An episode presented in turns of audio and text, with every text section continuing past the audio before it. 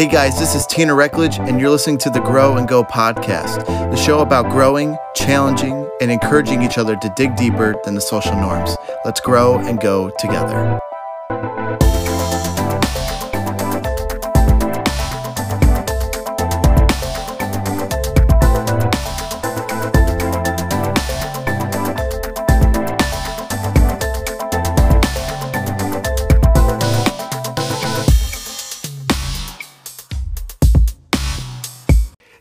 And welcome back to the Grow and Go podcast. You are listening to episode two of this show, uh, which means you're here and you decided to stick around. So, thank you for being here. Um, I do want to give a warning for this episode. Uh, this is going to be a pretty vulnerable and emotional episode for me to share. Uh, this is something I've walked in, something I've I've just recently overcame, and something I've I'm still learning about to this day. But this is this is about a season in my life to where I needed to tell myself that failure isn't final, which is the title of this episode. Um, however, putting that to the the back burner, I just want to say that I am excited uh, to share how God has revealed His glory through my biggest mistake and how He can even reveal His glory through yours as well. Um, so let's get started. And by getting started, I mean let me let me just share an embarrassing story because that's how this format is going to go. So this happened about three years ago. I was it was my sister's birthday actually. Not that this part matters, but it was around this time in February, and I had um, I was out doing things. Um, I'm pretty sure I was working, and I was I just got off, and I had to make some errands or something like that. The day before, um, it was raining a lot, and to this and that day too was raining a ton as well. So I was driving in the rain, which I don't really like doing, but I was doing it anyway because I had to go get some stuff. I had to go get some gas, groceries, whatever. And um, after I finished, I was like, okay, I gotta head home. And there's this one road that was between me and my one and my old house. Um, and it was a very long road, but it was just filled like the water on each side of the road um, just filled over, and it was basically driving through a lake, is what it looked like. So, um, I there was a car in front of me, which was a Jeep, and the Jeep went ahead. And keep in mind, Jeeps have pretty tall, like like the car is at least you know three feet above the air. Um, as opposed to my car, which is a blue Saturn, uh, hashtag Blueberry Betty. Um, it's not that high off the ground. It's pretty low. But me, being me, didn't notice that that car was high enough to go through the puddle easily. So I was like, oh, if he can, if that Jeep can go, then I can go as well. so the Jeep went, made it all the way through the whole uh, little, you know, pond or puddle. And I went through it and halfway through it, you know, things are going good halfway through the puddle, my car just dies. And so I'm like, oh no. Like that click noise went on. Um, all of a sudden my music stopped and my my foot was hitting the gas, but it wasn't going anywhere. So I rolled down my window and I'm like, shoot, if I open my car, all this water is going to come flooding into my car. So I rolled down my window, I looked out and I noticed I'm like, oh shoot, I'm just like barely going to make it. So I opened my door and luckily the water was just low enough to where it was like a centimeter away from like getting like filling the bottom of my car. So I'm like, shoot, thank God. But I need to move. I can't just stay in this puddle. So uh, I opened my door. I opened my door and I put one foot out, and my whole like my whole shoe was wet and sock up to like middle of my knee um, was just wet. Like just I was just just stepping in like a bathtub. It felt like a freezing cold bathtub. Keep in mind, it's still pouring rain, so I was just freezing all over. So I got out of my car, I went to the back of my car, and I started pushing it. And I kept my car in neutral, and I started pushing it. And eventually, I got to a spot where it was I was still in the puddle, but it was to the point where like you know it was probably like a foot instead of like three feet up. So I got back in my car, and I was just so embarrassed because these cars like trucks and other jeeps were just like driving by and every time they and they like drove past me and some of them like rolled down their window it's like hey you okay? And i'm like no but my dad's on the way. Um, so uh, during that time i had to call my dad and i told him like hey um, drove through a puddle. And uh, like any other kid doesn't want to hear his father say i'm not mad at you son i'm just disappointed and so that's exactly what my dad told me and he came by and he and he hooked my my, you know the butt the front of my car and he pulled me through it and it was it was embarrassing. It was so embarrassing because like any right person would think don't drive through a puddle dude. You're gonna ruin your car but I thought I had I thought I had the ability and I thought my car could sustain it. I thought Blueberry Betty was there for me, but she wasn't. She failed on me. so, um, and during that time too, like after, um, like I had to get my car towed. Um, I had to bring it into a shop. Um, and I had to pay a couple hundred dollars to get it fixed, blah, blah, blah. I, I thought I was going to have to buy a new car. Um, but eventually Blueberry Betty was like, no, I'm still living. So, um, that's my embarrassing story. And I don't like telling people that I drove through a puddle because any, like I said, any right person would think, don't do that. But I, I, I thought I had the ability. But anyway, that goes, so that was my embarrassing story of the week. Congrats. If it wasn't too juicy, I have plenty more to share. So don't worry. so, um, so that leads to today's topic of the episode, which is failure, which I briefly talked about a second ago about how failure isn't final. Um, so, just like my car engine failed, um, a lot of us have too. We've all experienced some ounce of failure in our lives. And this could even mean something like um, failing a test. You know, some parents have expectations on us to meet all these uh, meet all these grades and go to a good college, uh, get a good education. Um, and when we fail a test, we feel like we failed them. Uh, another time, you know, could be breakups. You know, maybe some of us have been broken up with, and we feel like we're the one responsible. What have what have I failed at that I couldn't keep them? What have I failed at that they didn't want to stay? What what have I failed at that I couldn't give them? Um, other times, like driving tests, you know, something simple like that. Uh, and then maybe other things, you know, regret, things like that. We feel like we've failed in, um, you know, maybe we have done something we're not proud of. Maybe we've done things that we know we shouldn't have, but we did anyway. And we felt like a failure when we did it because we knew we weren't supposed to do it. So uh, we, we all failed at something. We all have done something and we all have fallen short and screwed up. Um, but what some of us do is we don't just say, I did something wrong. Um, some of us choose to wear our failure. And when we wear failure, we call it shame. Um, there's something I learned in counseling um, when I felt shame at some points in my life that um, there's a difference between the word guilt and the word shame. So, guilt is I did something wrong. This is something I did wrong. I, I screwed up. Um, but what shame is, is not taking I did something wrong, but saying I am something wrong. Shame tells us that I'm the one responsible. I am, I'm the failure. Like I did something I shouldn't have, but I'm the one who is. I'm the failure. I'm the screw up. I'm the mistake. Things like that. I'm sure some of us have almost felt that way. Um, some of us have felt like we're the ones who are the ones at fault. Like if it weren't for me this would not have happened. I i did something wrong. I am something wrong. I am the failure. I am the shame. I am the regret. Things like that. So when we fail we get into this mindset that this is who we are. This is what i this is who i am now. Um, because i failed i am this. I am what i've done. Um, and we we choose to say and we choose to think that we are our mistakes the beauty of this is that if you're listening to this and you're relating already, um, you're not alone. You're actually talking to someone who has had these thoughts, someone who has said these things out loud to other people and to myself. Um, and you're not alone. Like if you feel that way, I just want to say that you are not your mistakes. We choose to define ourselves by what we did. Um, and we can even go back into the story of Adam and Eve. So here's a Bible story for you. Um, in the beginning, God created the world in seven days, and on the seventh day, he rested. But during those days, he also created the first man, which was Adam, and his helper, which was the first woman, Eve.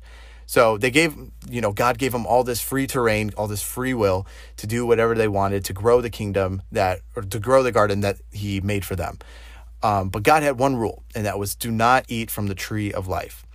And um, and so they that was the rule. But however, uh, Eve was tempted or tricked by the serpent, which we later found out was Lucifer, aka Satan. And we found out that the the serpent was trying to tempt Eve into giving in to the one rule that God said not to do. Um, and you know, the serpent made accusations like, you know, if you if you eat from the tree of life, then you'll you'll have the ability to be the same or to have the same power that God does. You'll have the same authority, like you guys will be one.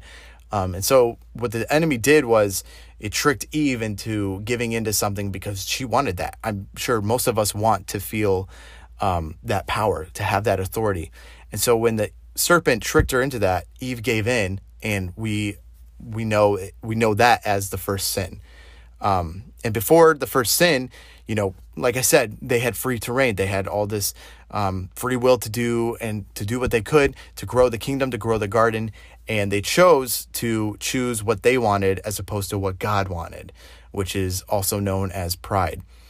Um, so, like I said, before that, they didn't feel any shame because they weren't ashamed of anything. They had never done anything wrong. But after Eve ate from the tree of life and eventually had Adam eat from the tree of life as well, they both felt shame. And it even says in Genesis 3, verse 7, it says, And then the eyes of both were opened, and they knew that they were naked, and they sewed fig leaves together and made themselves loincloths.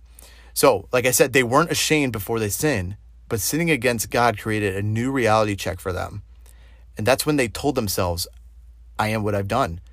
I am the mistake. I am I have done the first sin. I I am a failure. And they did that by covering themselves, covering what God created that to be beautiful, which is why um, even myself, like I'm not very confident in my body image right now. Um, hashtag working on that 2020. But um, things like that, like we were not made to be ashamed, but because we gave into what we wanted, which was the sin that God didn't want us to commit in the first place, that was when we felt shame for the first time. So because of Adam and Eve's first downfall in that sin, um, because they they now have to experience shame, which means we do too when we sin as well. They started a chain reaction for us that now when we sin, we feel shame, and not only feel shame, but we define ourselves by a shame. And they felt defined by their great mistake, which was the first sin. And I guess the question is, how many of us have defined ourselves as something we did or what we think we are because of what we did?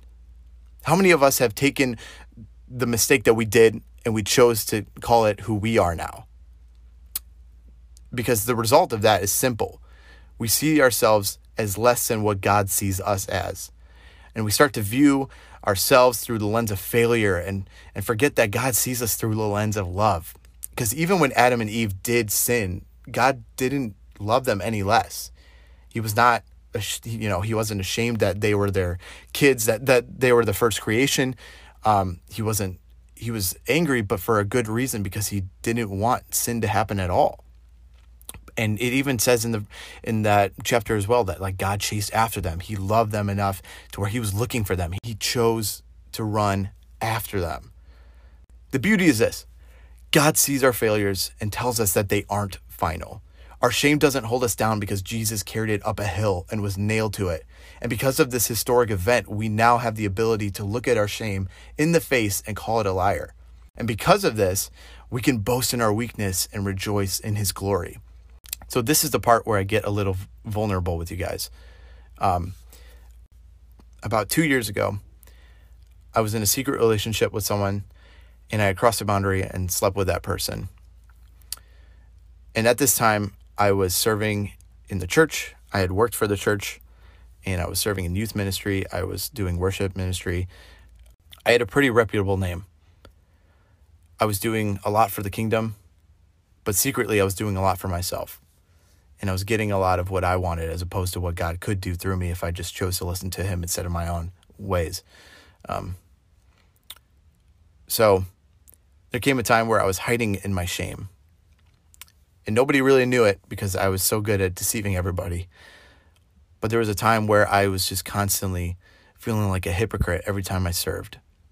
Every time I wanted to get involved in a church activity, I felt like a hypocrite because I hadn't told anybody. It had stayed secret between me and this person. And there came a point where the hiding couldn't be hidden any longer.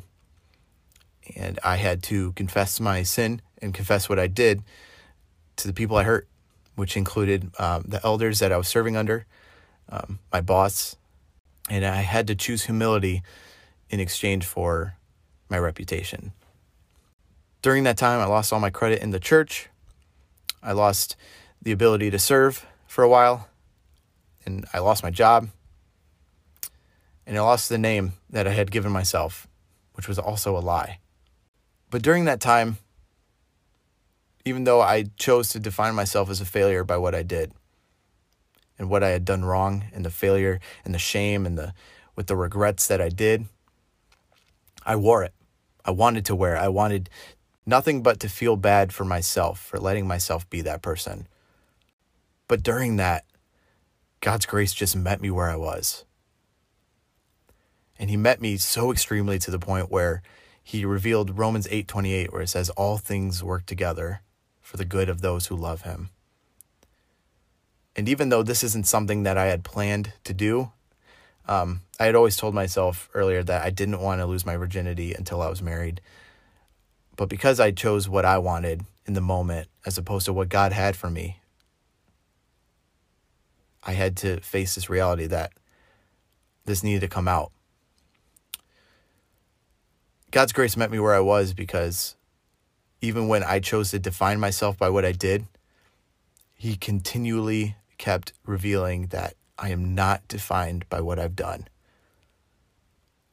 And even though my name had been tarnished, things had been broken, I had broken trust with people, and I had hurt people, and I had lost any credit that I wanted to build. God still still chose to look at me and say, "You're my child, and I still love you." We can boast in our weakness and rejoice in his glory. Because at the end of the day, our weakness is not who we are. We are defined by what he sees us as, which is his children. Even though our sin still separates us from the perfection that God is, we aren't defined by what we did, but defined by the glory within our weakness that only comes from God's forgiveness. I can choose to be unashamed because of the beauty of grace and forgiveness that Jesus took nails for me and you to embrace. And if Adam and Eve didn't commit the first sin, I, I think we wouldn't have even known the true beauty of God's forgiveness and his grace in which he sent his own son to die for our sins so we wouldn't be labeled by them. I don't think we would have known that. But that doesn't take away from his goodness. And his goodness is only reflected when we realize how bad we are. and maybe some of you guys are there right now. Maybe you have done something that maybe you're not proud of, or maybe you feel like you're the sum total of what you've done. But I guess my encouragement to this is that you're not. You're not what you have done. You are not the mistake you have made. You are not the regrets that you carry. But you are defined by what He defines you as, which is loved, accepted, and cherished. We are not defined by our sins. And it even says in Romans 3, verse 23, it says, For all have sinned and fallen short of the glory of God. The label is a lie. What you've done is not who you are. Your failures don't label you as finished. And just like the title of this episode, failure is not final when the Father's in the room. Uh, Psalm 103, verse 3 says, He forgives all my sins and heals all my diseases. And even when we don't choose to confess them right away, He still chooses to be faithful. If He can forgive Adam and Eve, if He can forgive the thousands of people in the Bible, if he can forgive every single sin that has ever been committed in human history, if he can forgive me, he can forgive you. And he can still choose to label you as his child, even though we have labeled ourselves by what we've done. Your story isn't over, and your failure is not final. Challenge of the week think about what labels you've put on yourself and counter them with what God says. I found this to be very helpful in situations where I felt nothing but shame for what I've done. I have told myself I am a failure, but I've countered that with I am loved. I've said I am annoying, but I'm countered by what God says, and He says I'm valuable. So that's the challenge of the week is think about what labels you put on yourself and counter them with what God says. I'm telling you, this is going to be a very helpful thing for you. Um, when it comes to getting your identity back, getting it back into the place where God says, No, you're mine. Even though you have run away and you've done all that you wanted to do, no, you're still mine. I still love you. This is what I say about you. And he says a lot about you. So that's my challenge of the week. Um, again, I just wanted to, I, like I said, I warned you about this episode. That was going to be very vulnerable. But guys, we can rejoice, we can boast in our weakness and rejoice in his glory because of what he's done for us. This is only the beginning. This is only episode two, but I just wanted you to know that you are not defined by what you've done, by what he's done.